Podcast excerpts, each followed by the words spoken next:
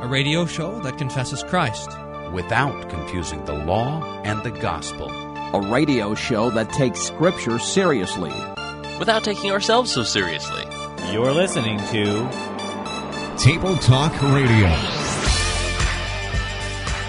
When we look at ourselves and the situation of the world, uh, God is certainly there, but He's hidden there. He's not seen there. He's not. He, he hasn't put Himself there to be found. Where He puts Himself to be found is on the cross. That's where we know that He loves us. So we can just as well undo God's love for us as we can go back in time and pry the nails out of Jesus' hands. We can just proclaim God's word, trust it will do what it says it will do, and no longer be be judging the effectiveness of the, of the preached word by human standards of measurement, by by the number of people that are there, but but rather to just do what God told us to do, to preach the word and administer the sacraments. Ch- Charles Finney could have possibly had the ugliest face of any theologian, except for Brian Wolfmueller. welcome back to ta- or welcome to Table Talk Radio. We're just now coming in. You get a kick out of that. I don't know why I'm talking so slow in that first soundbite. I'm listening to myself saying, "Speed it up, there, chump." you know that clip comes from like one of our very first shows. I think like show number two is where that comes from. And so uh, you were still figuring back in out the how golden the golden days of table. you were still radio. figuring out how microphones worked at that point.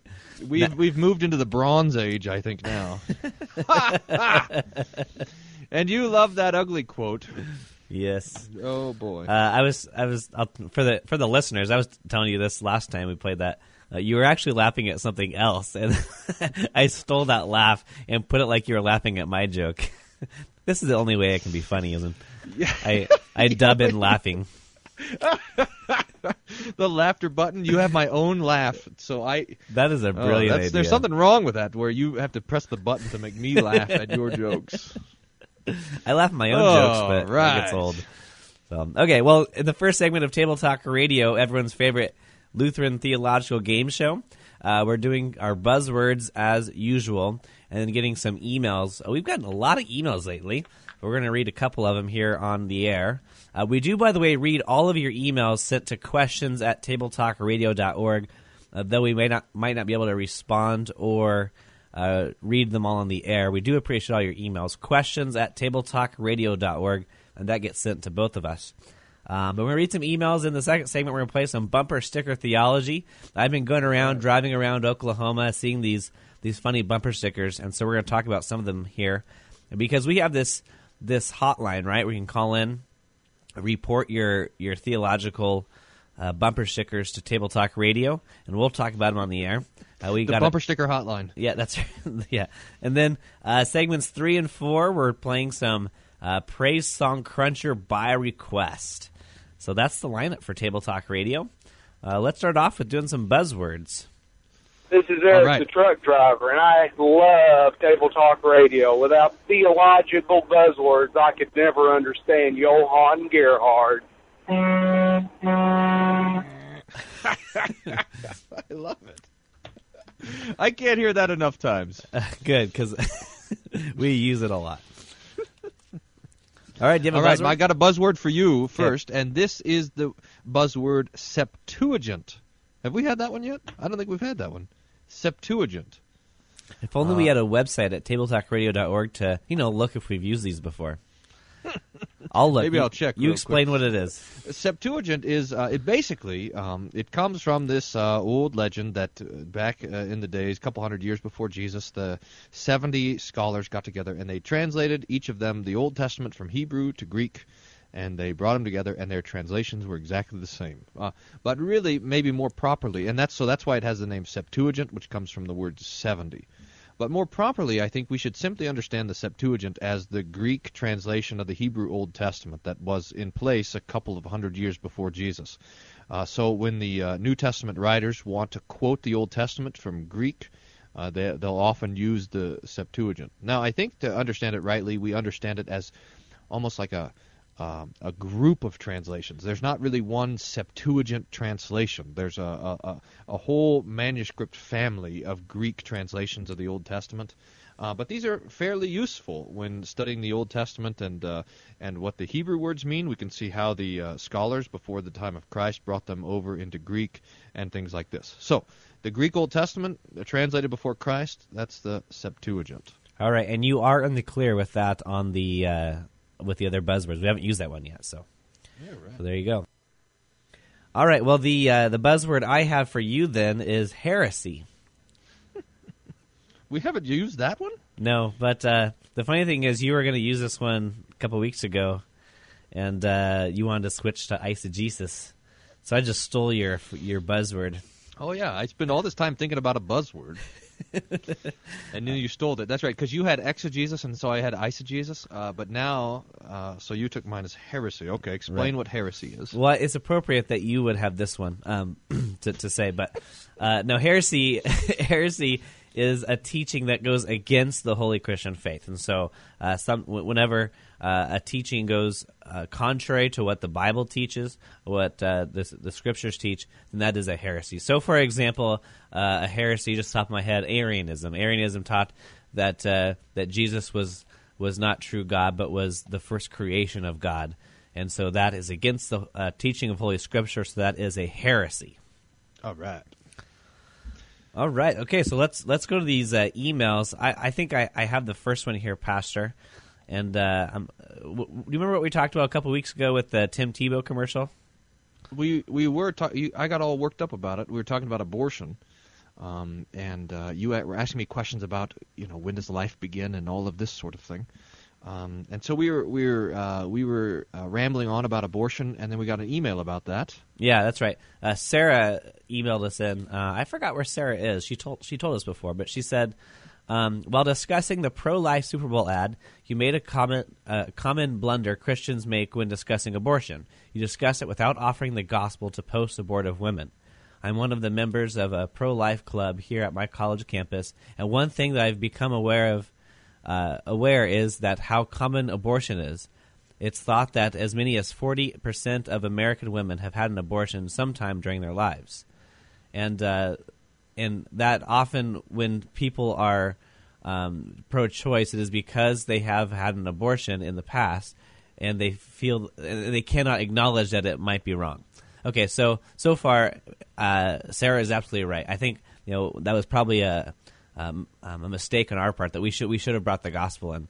Um, I, yeah I, I wanted to say that that there is uh, there is this proper application proper applic- application between law and gospel though, and so say you have you have two women and each one asks you, uh, uh, is it possible to be a Christian and have an abortion?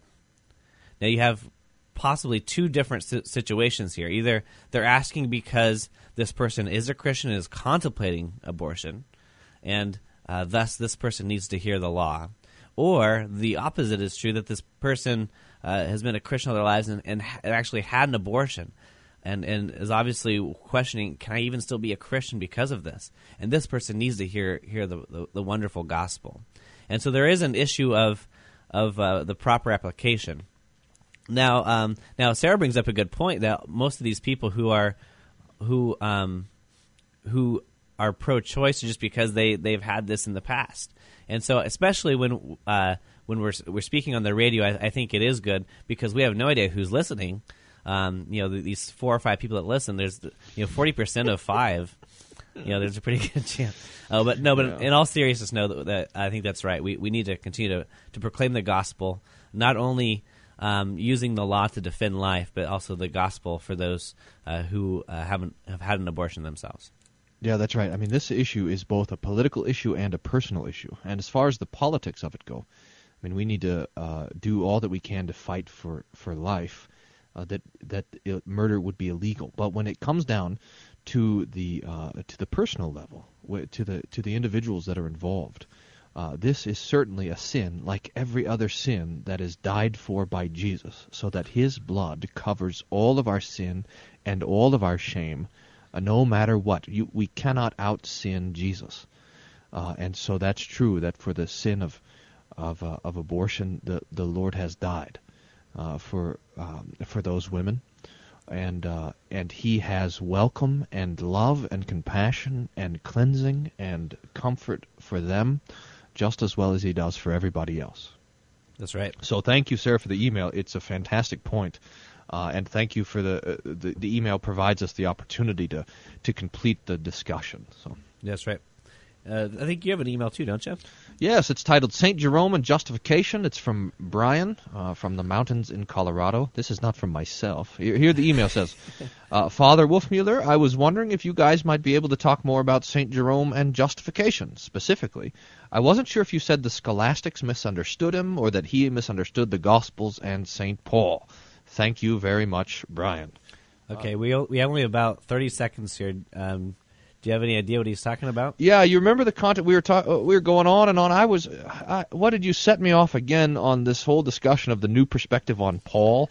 And I was, uh, and I was horsing around pretending like I was uh, some wiseacre talking with the new perspectivists, and I was, uh, I was going on about Jerome and this misunderstanding of all of this sort of stuff, uh, and it, it was just almost in passing. What I was referring to though was uh, Luther's take on the law and the misunderstanding of the law from the scholastics uh, which Luther attributes to St. Jerome. So I have some Luther to read here, uh, but I'll wait till the other side of the break. Do, you, do we have time? Yeah, we can do that uh, right after this break. You can read some Luther on Saint Jerome and uh, finish up the email segment so we can get into bumper sticker theology. You are listening to Table Talk Radio, uh, the one, the only Lutheran theological game show, uh, and which makes it everyone's favorite, right? We'll be Right.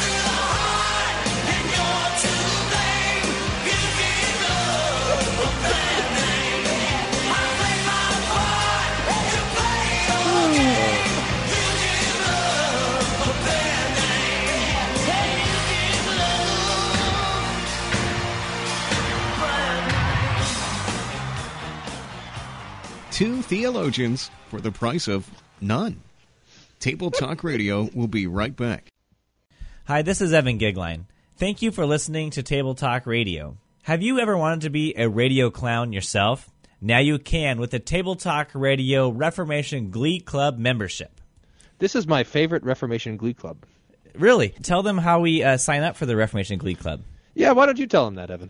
Oh, well, you just go to our website at tabletalkradio.org and click the support tab. Why don't you tell us uh, the different levels? Uh, yeah, why don't why don't you tell them that? Okay, well, there's the radio clown, the table talk radio pietist, the iron listener, or the theological bull rider. Yeah. Why don't you tell them what we get? Uh, yeah, why why don't you tell them that? Well, if you sign up for the Reformation Glee Club, you get table talk radio points for every dollar you donate. oh, nice. Love those radio points. We really do appreciate all the support for Table Talk Radio so we can continue to bring you everyone's favorite Lutheran theological game show. Do the bumper stickers on your car say a lot? A lot about who you are or who you're not.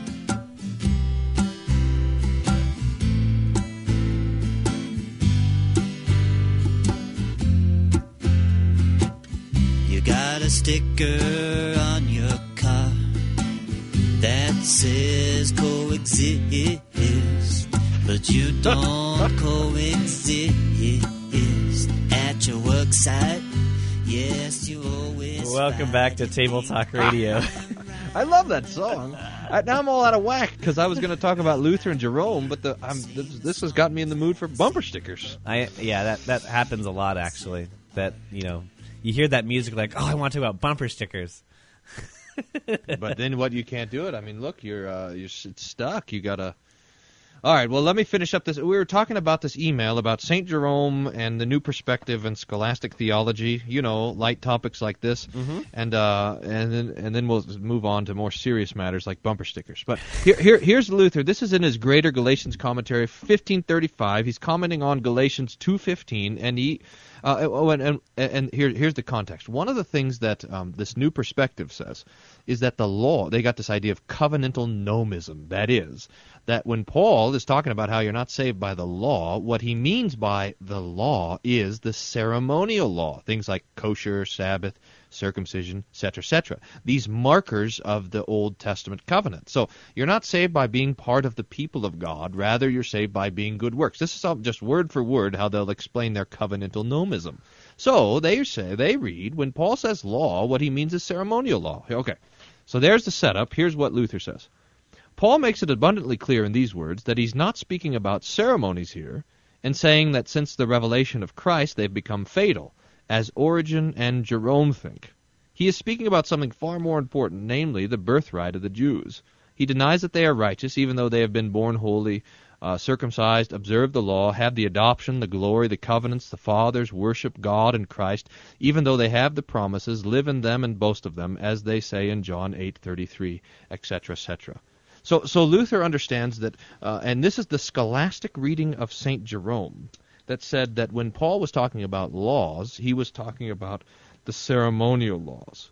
Um, here's here's another one.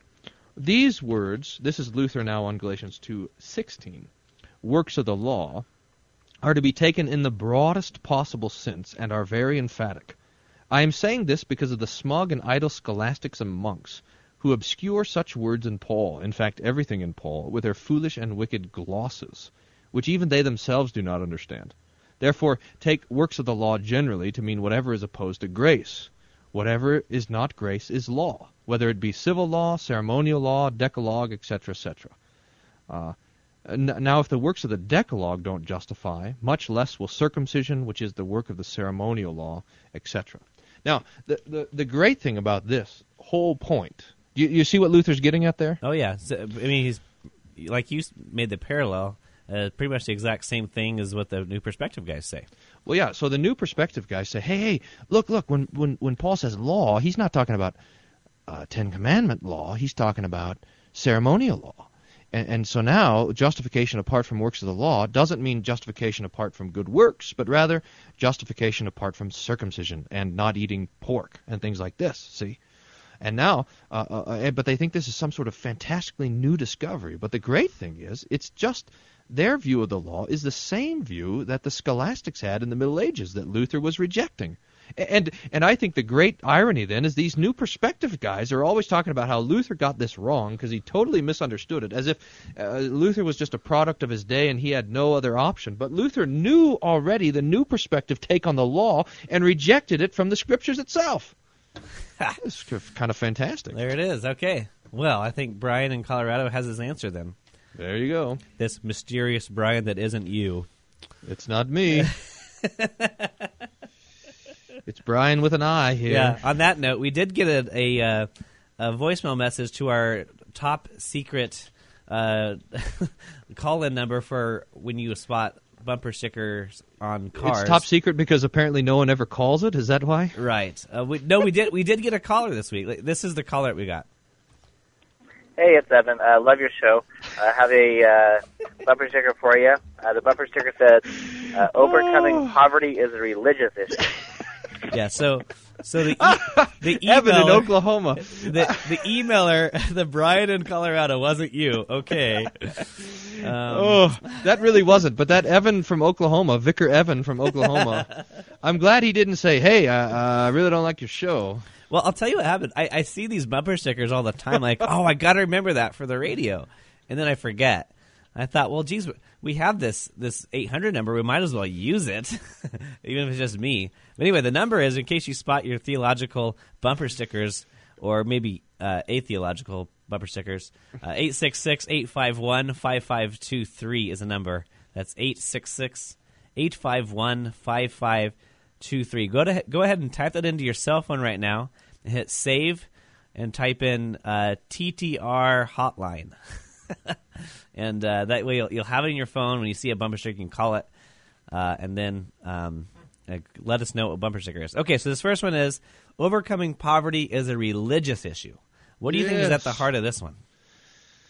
Oh, I don't I don't know what that is about. It's this is I mean you could go all sorts of ways with this. It could be in one sense it could be a, a nice kind of thing saying, look, uh, uh, poverty is not necessarily the government's problem. It's a family problem and a church problem, which is, I mean, that's all right with me. Uh, it could also, though, be pushing towards this um, kind of a liberation theology that what religion is about is taking care of people taking care of their physical needs, you know, feeding them and, and making sure everyone's clothed and stuff like this, so that uh, rather than the church being about the works of, or rather than the church being about justification, it's about works of social justice, something like that. Hmm. Um, but it doesn't quite say enough. I can't get a beat on it. Were there any other uh, were, were there any other bumper stickers so we could contextualize? I I think that was the only one. But you know what you said that is so true, can't, isn't it? I mean, you can kind of uh, see this this uh, variety of, of bumper stickers, and they're all kind of leaning towards the same direction. Yeah, that's right. So so you have to use your hermeneutical principles when reading someone's bumper. You have the the chief hermeneutical principle, which is the contextual principle, which is to simply look both ways before you interpret the text, you know. And this is uh and this is how it is on the bumper sticker. So someone's got this bumper sticker and it says Obamanos, and you're like, I don't know if that's for Obama or against Obama. I can't tell. Uh, so then you got to look at all the other bumper stickers and see. So this one, this bumper sticker out of context, I can't quite tell. Mm, all right. Well, we'll have to leave it at that then, because I don't know either. But I have a couple more here. All right. Uh, another one says, um, "Gods don't kill people. People with gods kill people." this is a, this is classic. I think this is a you know it, it's it's taking off on the you know guns don't p- kill people, people with guns kill people Right, stuff. right. This is, uh, but it's, it's, uh, you know gods instead of guns there, and uh, and, and this is. I mean, kind of the classic distinction between the old atheists and the new atheists. Uh, the old atheists would say religion is wrong, and the new atheists say religion is dangerous. And th- this is the the premise of all of these new atheist uh, tomes out there uh, that people with gods kill people, that it that faith is dangerous. Uh, this is this is what all these guys are saying, and this is just an extension of that. Yeah, I mean it's, it's more of a an offense. I mean, I think the old atheists would, yeah. I, I don't know that, they were that aggressive. I mean, they they would just you know uh, be able to prove you're wrong when you make an assertion uh, or try to at least. Um, but the new atheists are, are going on the offensive to, and, and actually making an attack on on religion, um, and so they'll parallel uh, all these jihadists, these these uh, Muslim jihadists that will kill in the, kill in the name of Allah, and they'll parallel that then with Christians. See, uh, your faith is just ridiculous as theirs because you're believing something irrational, and, and you're just as dangerous. I know it, it, there's a logical fallacy for this. I forget. I'm studying all these logical fallacies to trying to create this logical fallacy game for our show. Right. Uh, but there is this uh, uh, after the fact, therefore before the fact. What's that thing called? I There's don't some remember. Latin, fancy Yeah. Latin name for it.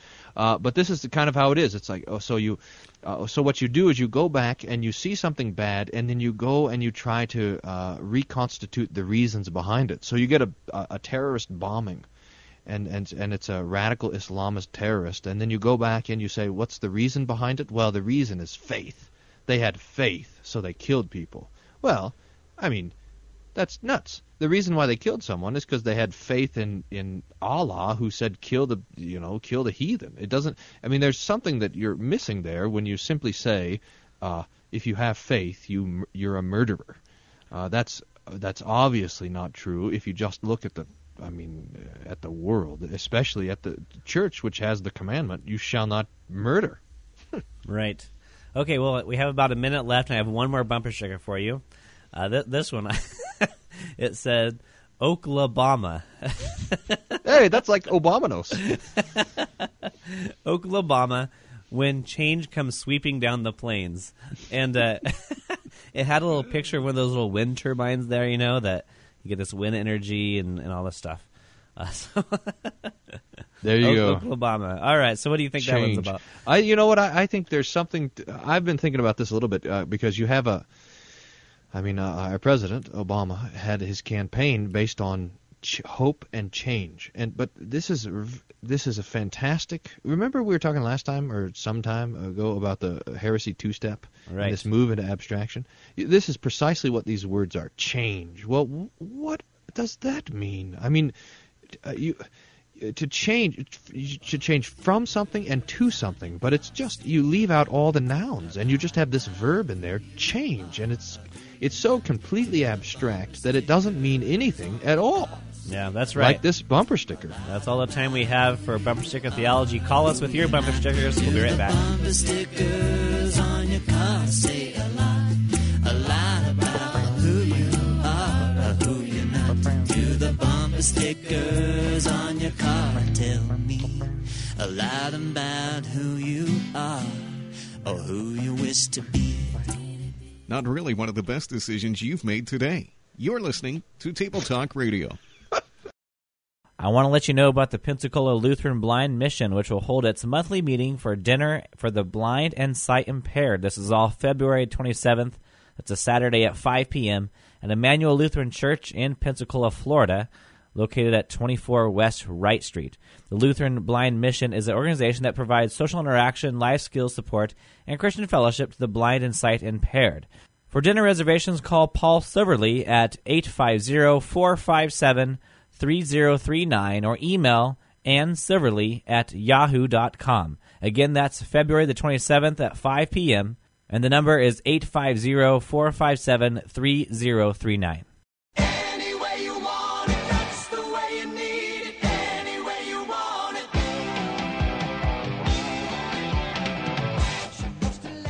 Welcome back to Table Talk Radio. It's time for the Praise Song Cruncher, analyzing worship the any way you want it kind. That's nice. You know that song, which I can't remember who who made that song. That showed up on a mixtape when I was in high school. They just showed up in my room and it had all these great songs on it. And I was wondering uh, if the, there's this mysterious uh, uh, required high school music listening mixtape. Uh, and it just showed up. I, I was really a mystic back then, and then and it didn't. And that song was on it, so you bring back good memories with that. Good. That that that's my goal. Yeah, on Table Talk Radio. That's the ba- that's the theme of Baal worship, by the way, right? Uh, any way you want it, That's that's, right. the way you need it. All right, well, we're doing the Praise Song Cruncher. Um, this first one, I'm kind of grumpy. I didn't even want to do this one. Um, we got an email requesting this one. It's called uh, Jesus is Better Than Football. And I was just going to throw that email in the trash, but uh, by popular demand. Because you got a second request, didn't you? Yeah, and I figure that's over half of our listenership. So if, if, if two people say something, that's a majority. Yeah. I We, mean- what is our our only show? We're the only show with more hosts than listeners. yeah, that's right. But I think our listeners outnumber us now, four Yeah. to two. Yeah. oh boy, That's right. Okay, well, this is. I, I don't really know anything about this song. It's Jesus is Better Than Football. Apparently, uh, see, when I got this, I thought it was just some song that was put together. But apparently, from what I can tell, and if uh, the listeners are in the know, they can email in at questions at tabletalkradio.org and correct me on this. But as far as I can tell, this was a song that was actually used in someone's church as a praise song. And it's called Jesus is Better Than Football, and this is how it goes. Jesus is better than football. Jesus already won the Super Bowl. He's better than the Saints. He's better than the Colts. Oh, that's getting He's personal now. Peyton has that comeback zing. What? Oh, you gotta be kidding. Again, so let his people shout and sing. Oh, okay, that's.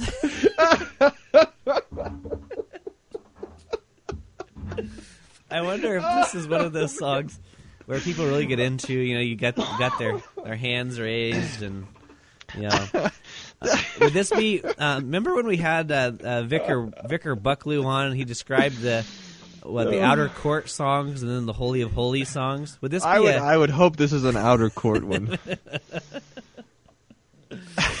all right? Look at I'm looking at the lyrics here. It gets better. okay, read some for us. Want a year without a loss? Try eternity at his cost. Want a seat at 50 years? Uh, sorry, Should that yards. be 50 yards? Want a seat at 50 yards? Sit at the foot of the cross? Oh, brother. And then this one. Sprawled on the couch, Cheetos in hand. Try trusting in what he has planned. Better than a pass to Wayne. Jesus, uh, in his name we stand. Oh, man. All right. Well,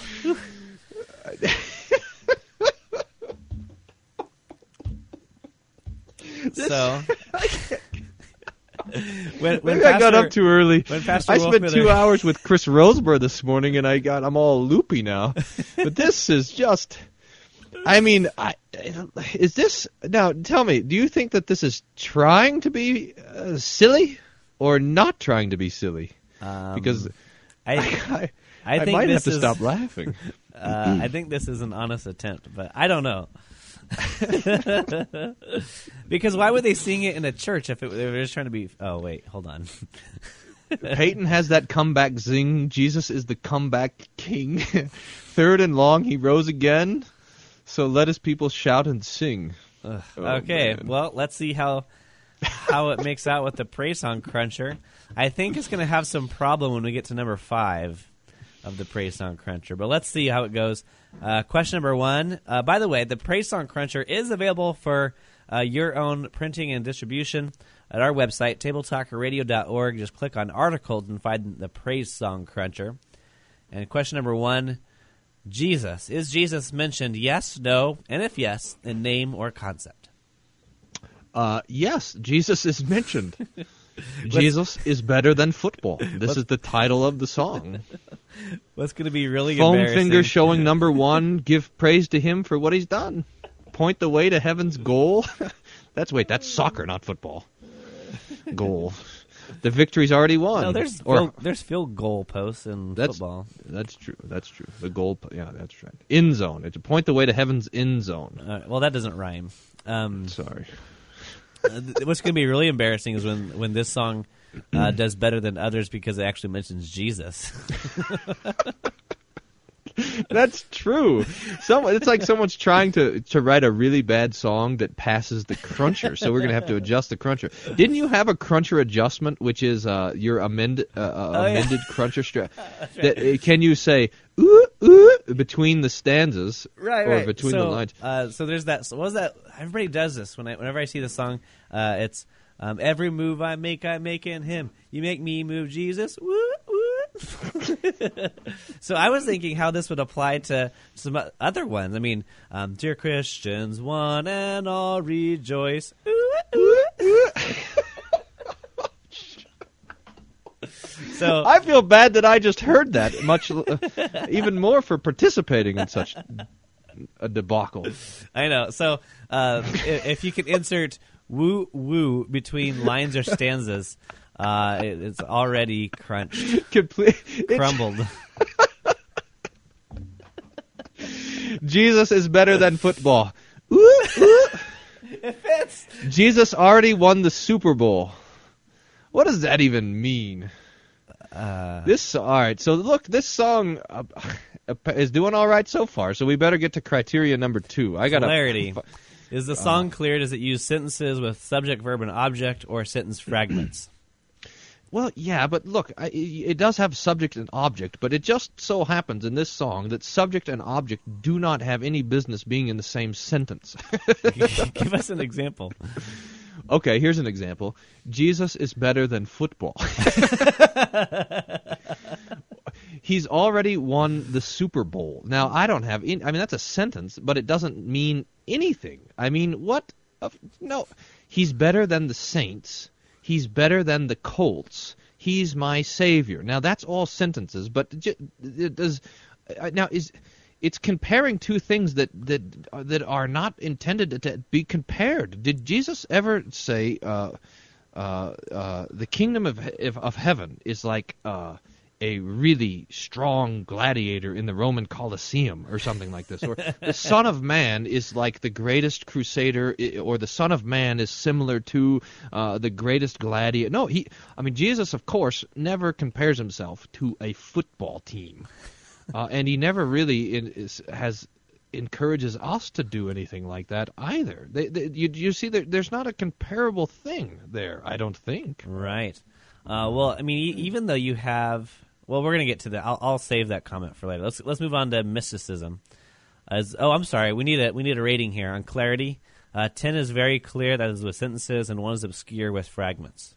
Well, it has sentences, so as far as the grammar goes, um, it is clear. But uh, uh, I mean, as far as the sentences goes, but as far as the words go, it is not it is it is not clear. I mean, what when you say something Ah, like okay, Jesus is gotcha. better than a pass to Wayne, well, what? Right. Oh, So- you see, the point of comparison is completely skew, which makes the song fairly meaningless. I mean, when he compares third and long and the three days that Jesus is in the tomb, or uh, f- the 50 yard line with the cross, I mean, these are things that have, in reality, no point of comparison. Uh huh. So uh, number two isn't just asking uh, if there's sentences, but uh, also uh, about the words too. Is that what you're saying? Yeah, that's right. Okay, so where would you put this uh, uh, on a scale from one to ten? One being obscure. Uh, like uh, two. Okay. One. One. I mean, Mysticism. it, it doesn't say anything. Uh, this is subjectivity versus objectivity. Is the song about the things that God has done, the objective, or is it about my own emotions and experiences, the subjective? Does the song repeat the same phrases over and over in a hypnotic mantra? It does repeat apparently the refrain over and over. I mean, after each verse. So you have the refrain one, two, three, four, five times. Uh, so it's slightly repetitious. But this song is. Not, I don't think this is very mystic at all. I. Uh, I mean, I don't know what it's it not is. really a, an appeal to the emotions, is it? No, no, no. I mean, in, I mean, it appeals to my emotion of hilarity. Uh, I mean, maybe at the end here, touchdowns all around, got nothing on what God can do. Rabid fans all dressed in blue, but never smile in the pew. Every day's a victory when Jesus' love grabs hold of you. So that you have this sense of, um, uh, you know, you get this all the time. Like, hey, everyone cheers for their football team, but they don't cheer for Jesus. Well, right. I, that's just again you're compares comparing two things that never should be compared. Uh, you, you don't pray to your football team. I hope you don't. Uh, uh, you don't sing uh, the the hymns to your football team. Uh, I mean, this maybe gets us close. You don't. I mean, going to a football game and coming to church are just different things. Yeah, my my answer to that uh, uh, that that you never cheer for Jesus, and, and neither did the mother of our Lord. I mean, you imagine at the foot of the cross, uh, che- G- Mary cheering uh, for Jesus and what He's done for us. Go, Jesus, go! Oh, Kick man. that devil in the mouth. That didn't me rhyme. J. All right, right. We're coming up against this break. We'll be right back for more Table Talk Radio, finishing up this song to crunch. Sprawled on the couch, Cheetos in hand, try trusting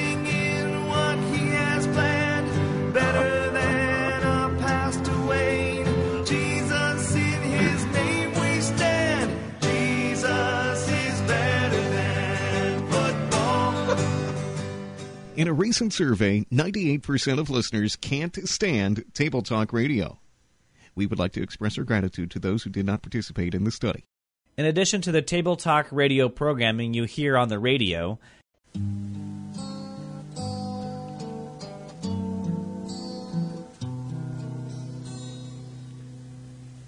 Feelings. Nothing more than feelings. Oh, Trying to forget my. Welcome back to Table Talk Radio's Praise Song Cruncher. Ah. we are uh, crunching this song, Jesus is Better Than Football, and to get to another one in just a moment. But we are on this mysticism question. Uh, what do you decide on here? 1 to 10. 10 is objective, 1 is subjective. I don't, I, this song doesn't fit in the typical thing. I so I can pretty well guarantee you that this is not going to make the top ten charts uh, of contemporary worship. It does not have any of the uh, of the necessary characteristics to be a successful praise song. Um, but uh, but it's given it a shot here. Uh, it is, but it's not a. It's. I, I mean, I, I don't know if it's objective or sub. It's not necessarily subjective, but it's not necessarily objective. I mean, it's.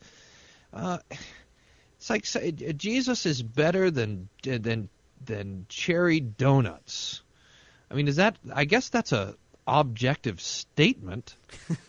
uh, sort of. I I don't know. Maybe the word "better than" makes it subjective because it's like, well, because you're making a Oh, that's- comparison. that's so true. You, So here you I have like an I like of- chocolate better than vanilla. Yeah, I like Jesus better than the Super Bowl. I, I mean, what? Ugh, strange. You know this. I mean, maybe this is playing off of this idea. I mean, a lot of guys will get up and and and talk about how there's this kind of sports fanaticism that borders on idolatry. Now, maybe that's true, but let's talk about that. You know, I, I mean, I I think this hymn, which might be getting towards that, is actually doing the opposite. Whenever you bring like, oh, here's something that people really love, football. Now let's talk about how you have to love Jesus more. Well, I mean that's Ah, so yeah, it's kind of and and so when you use so you start to use you know compare the cross to the 50 yard line yeah. So Um, in, instead of and, uh, and pointing- faith to being sprawled on the couch with Cheetos in hand.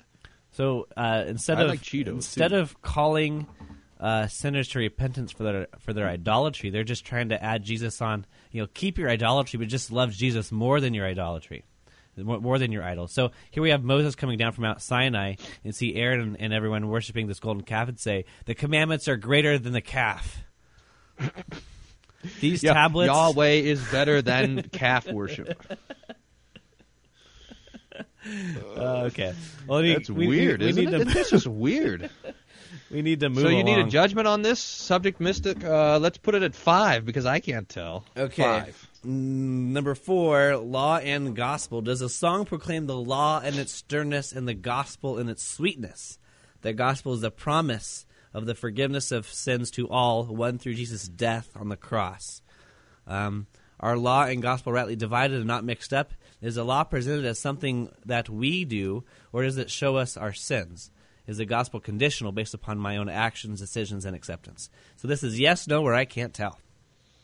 I, I can't tell with this song. I mean, there's indications that the gospel might be in the mind of the writer, like every day's a victory when Jesus' love grabs hold of you.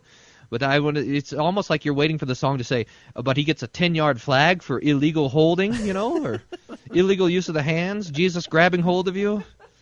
Uh, unnecessary roughness, Jesus killed the de- or the devil killed Jesus, you know, or uh, delay of game, it took him three days to rise again, or something. I mean, this is weird. Look, a foam finger showing number one is that law or gospel? I don't have any idea what that is. So this is I can't tell. Now, I, point the way to heaven's goal. Uh, No, I want to. I want to discuss this. Though, be. Uh, I mean, we're going to get into this fifth question. Is there any explicit false teaching? Uh, and so this this song will say things uh, like, uh, "Oh, I don't know, um, try eternity at His costs, uh, sit at the f- uh, foot of the cross." Um, okay, so we have the cross there, but is is our victory in Christ by first and foremost by Christ's victory over Satan, uh, or is it in the lowliness? Is, is it God's lowliness? So he, here in the song, we have nothing about uh, the suffering of Christ. We see nothing of his humility, but uh, any references to, to, to God is only in his in his glory and in, in his victory, and uh, that yeah, only so comes get an undefeated first. se- Yeah. you get an undefeated season by by uh, watching Jesus on the 50 yard line and stuff. Yeah, I know. You I think you're uh, I think Evan though you're asking a little bit much of this song. sorry.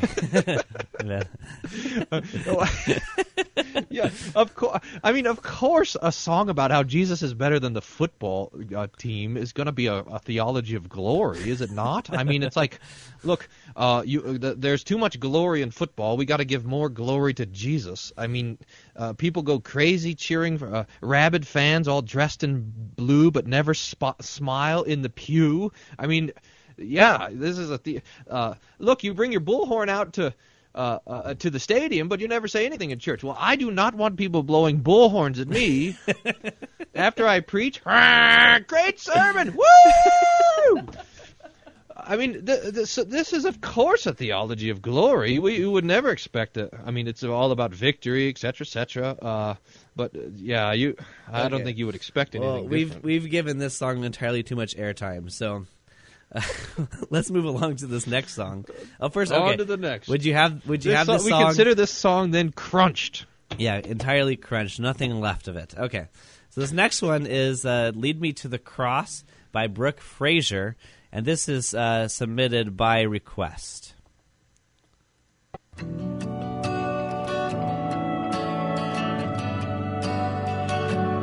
Ooh, ooh.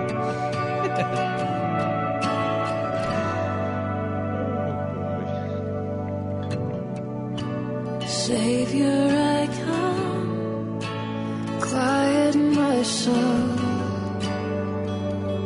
Remember,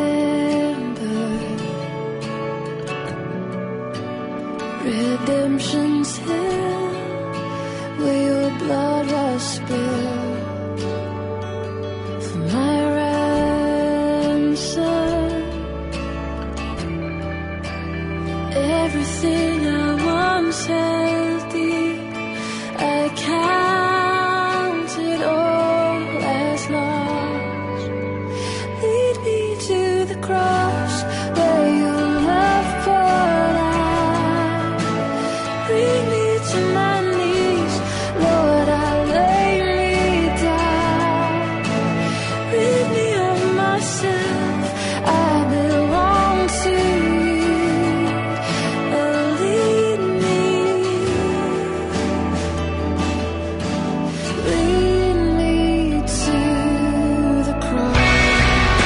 Okay, that's where it starts picking up. All right, well, we, oh yeah, I liked it so far. We don't have much time though, do we? That's true. Well, we might have to go in overtime here. because this song I Get think is going to need a little bit of extra time to, to, to wrap our heads around it because it's it's certainly more subtle than the previous uh, crunch e. You didn't. Jesus you didn't laugh at my football. my overtime joke. Oh, football. And, okay, I didn't anyway. get it. You're right. I've already By left. way- I've already blocked the past song out of my mind. Then. All right. Uh, I think we we might get called for unnecessary roughness on our crunch of that thing. uh, no, don't, don't, I, I wonder if they mentioned football in the Septuagint anywhere. no, that does not count. Okay, okay I do let's- think the last song borders on heresy. I, I think I have to count that. I mean, that's uh, pretty true. 500 points for Pastor, the only points awarded in the game so far. Okay. And now I'll get an extra point for this next final crunch. Okay, well let's let's go through the cruncher. Um, the first question is Jesus. Is he mentioned? Yes or no? If yes, a name or concept. Yes, by concept. Savior, the song is addressed to Jesus. Savior, I come. Quiet my soul. Remember, redemption's hill where your blood was spilled. So this is talking certainly about Jesus. No question about it. Okay, clarity. Is the song clear? Ten very clear, one obscure. Uh, around seven, uh, and mostly because, and we'll find out why when we ask the next question. Uh, but, but um, uh, here, here's one of the characteristics of the songs when they're in second person, when they're addressed to to Jesus or addressed to God or addressed to the Holy Spirit for that matter. Uh, they they become a little bit less clear because it's uh, you're in a lot of pronouns rather than uh, than nouns. So you and I and this back and forth. Um, but especially this is uh, is where it's not quite so clear. Uh, it's this idea of being led to the cross, um, because you you have to simply say, "Lead me to the cross." You have to say, "What does that mean?" Uh, does this? uh, It certainly doesn't mean that Jesus is going to come down back in his flesh and take hold of our hands and and take us and zap us back in time to the cross. I mean, that's not what it means. Uh, so it means something different there, and so we got to try to sort out what that is, and then we'll be able to see if this if, if the song is uh, good or bad or somewhere in between. So- That's that's right. Well, stay tuned. Uh, if you're if you're listening on the radio, you need to go to our website tabletalkradio.org to listen to the rest of this show and the rest of this uh, crunch of the praise song. Before we go, I do want to uh, quickly tell you about uh, Table Scraps Live, uh, and that is uh, this uh, Sunday. uh, sorry, February the twenty first. not live now, huh? Oh, man. I'll try to figure out how to get my tongue to work by then. February twenty first at eight p.m. Uh, Eric Brown and uh, from Zion in Lahoma, Oklahoma, talking about baptism. Visit our website tabletalkradio.org. Thanks for listening to Table Talk Radio. Where the points are like all the points that Jesus gets when he scores a touchdown.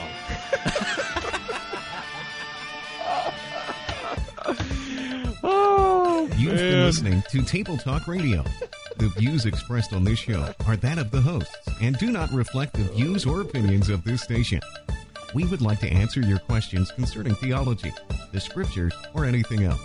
Send your questions to question at tabletalkradio.org or leave us a voicemail message 866 851 5523. Be sure to check out our website, tabletalkradio.org. Thanks for listening and tune in again next time to Table Talk Radio. All right, thanks for sticking with us uh, for this overtime of Table Talk Radio. oh, now you laugh. Oh man, I, I Table hit- Talk Radio is better than football. it's like saying Jesus is better than artichokes with, with hot butter melted on them. What are you talking about? Even what are you talking about? I really got you worked up over this song. Ugh. Apparently, I'm easy to get worked up. Yes, that I think. More and more and more uh, in, as we do our little show. You are learning my buttons. Hey, it's the listeners. I didn't even want to do this one. This last the the football one. Yes, thanks, dear listener, for subjecting us to that. Yeah, thank you a lot. We'll Yeah. try to get a hold of the author of this uh, of this hymn, and uh, and get him to respond to the cruncher. Maybe we can have him on as a table scrap. That'd be good. Guest. Yeah. Okay, so we're we're He's gonna, his next song is going to be "Jesus is better than uh, than uh, the World Cup soccer tournament." uh, we will finally we will, the, and it'll end. It'll say something like this. It says, "I can't wait to die and cross the goal, goal, goal." We'll see what what, what they do here is they uh, take whatever just widely popular to just say Jesus is better than that. So uh, I, I fear this next song is going to be uh, Jesus is better than Table Talk Radio, just because Oh, it's yeah. being widely widely popular. Jesus is better than 24. uh, you think Jack Bauer's great? Wait till you see Jesus get a hold, get a hold of the devil. Or, uh, or Jesus is better than American Idol. He's never out of tune. Man, you Jesus should write is better. these. Jesus is better than democracy. He casts the vote for your soul. Jesus is better than money. He can buy you anything you want. Hey, you know we're recording right now, right? Just making sure. Okay, uh, we're we're we're crunching this this other one. Uh, "Lead Me to the. Cross" by Brooke Fraser. And uh, we you were talking about Now, the this, clarity. I thought this was by Hillsong. Is this by Hillsong? Um, I don't know. See, the difficult thing here is we have a, a, a writer of the of the song and a performer, so I don't know which is which. Okay. Um, so clarity. Yeah, this is certain. So th- this is actually talking about Jesus, and and is actually talking about things that he's done and things like this. So this is, I mean, this is this has potential to be a decent song, really, and I I kind of like it. There's there's just one uh, and slightly subtle trouble.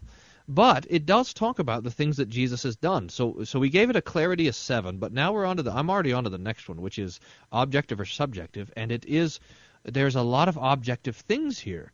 The Redemption's Hill, that's a place. That's Mount Calvary. That's where the cross was. Where your blood was spilled, that's true. I mean, this is talking about the his, the history of Jesus' death. And then uh, for my ransom, so that Jesus' blood is the price that that that uh, purchases us from sin, purchases us from sin, death, and the devil. Uh, leave me, lead me to the cross where your love poured out. Um, and then here, uh, you were as I, tempted and trialed. You are the Word became flesh, bore my sin and death. Now you're risen. So this is talking about the humanity of Jesus, his death and his resurrection. This is very good stuff here. yes. Okay, so uh, would you give it a, a number rating? Uh, well, yeah. Uh, so that's all that stuff is very objective. So that's whatever the number is to make it very objective. But there's another half to the song. Uh, so you take the objective part, and then you, and then it becomes it flipped, and it becomes subjective, and that's in the very theme of the song, the the the, the uh, chorus here.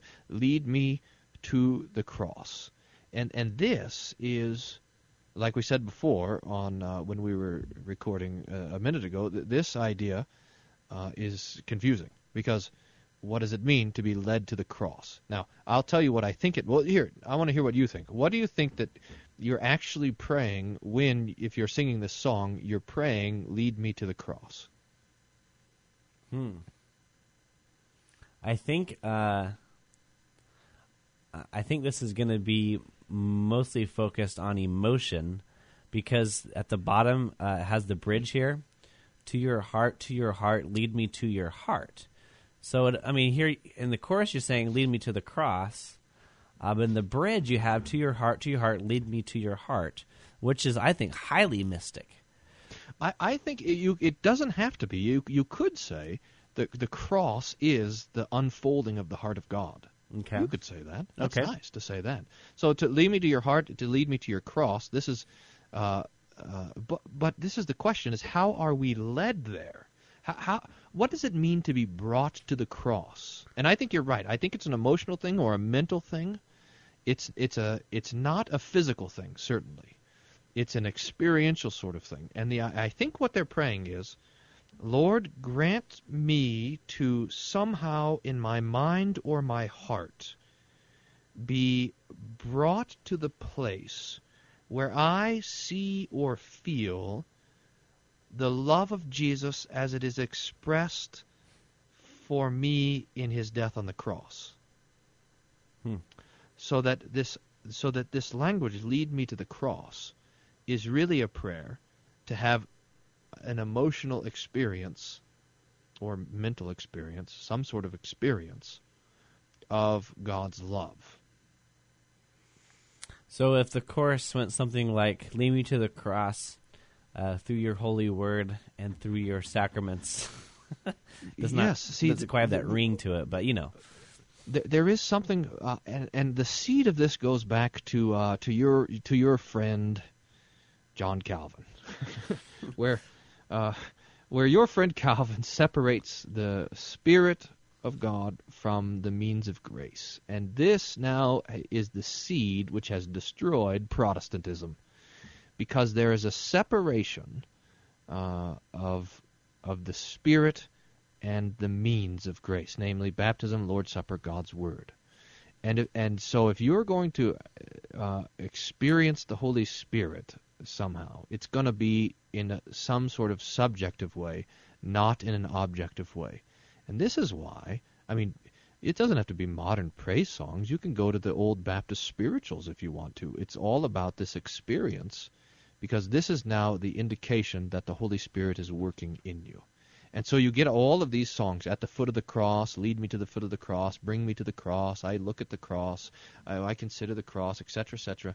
Uh, and it's all about now a mental activity uh, where we somehow are uh, somehow transported spiritually, mystically, emotionally, or whatever, transported back to the cross, so that we can uh, have the experience of God's of God working. There's there's no there's no mechanism in the theology of evangelicalism that God uses to get his grace to us.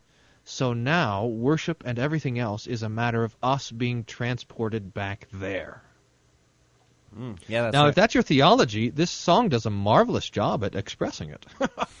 but the problem is the, the- the theology is wrong. See, um, so uh, you know you can't. I mean, you can't be uh, too critical of the song because it does. This song does maybe better than any other praise song I've seen. It does precisely what the praise song is meant to do, to give you an experience of the grace of God.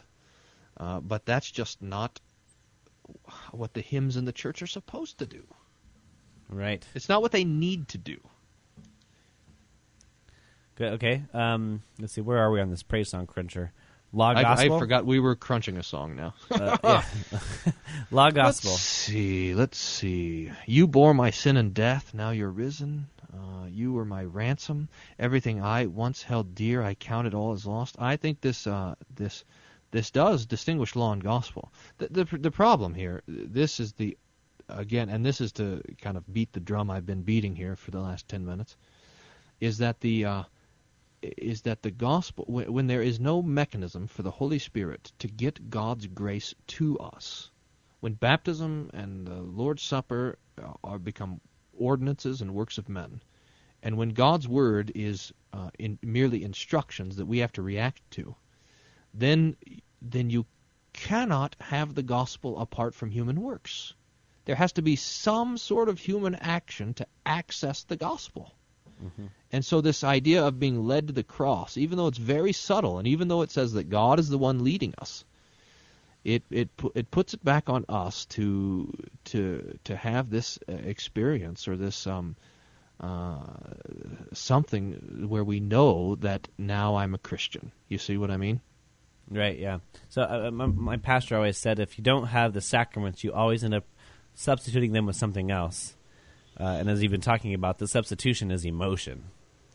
Yeah, in in in the modern praise song movement, it certainly is. Yeah, which is sad. I mean, it's it's sad, isn't it? it I, I was having this conversation. This is, a, I think, an important sort of thing for us uh, Lutherans to realize is that you know we say that for the unity of the church, it's enough to agree on the gospel and the sacraments, and that to evangelicals sounds absolutely nutty because they don't. They say, "What are you talking about? Agree on the sacraments?" That's crazy. We don't have to agree on baptism to to uh, to rejoice in the unity of faith. We don't have to agree on the Lord's Supper to rejoice in the unity of faith. But the reason why they say that is for them the sacraments are law, and and it does not make any sense that the unity of the of faith would be based on the law. But we we realize that these are precisely the means that God uses to convert us and to, and to, and to have us as His own as His own people. So of course it's part of the unity of faith because because baptism and the Lord's Supper is God's work on us and to us and for us. Good. Okay. Um. Uh, sorry. Did you want to answer the law gospel question, or do you just want to keep going off on this some more? Um, no, I think I'm all right. Uh, so, so law gospel, where it's supposed to be divided right, is divided right, but it's confused when, like we said, when the wh- when our emotions become the access to the grace of God, the our experience becomes the access to the grace of God, rather than the than God's word becoming the access to His grace.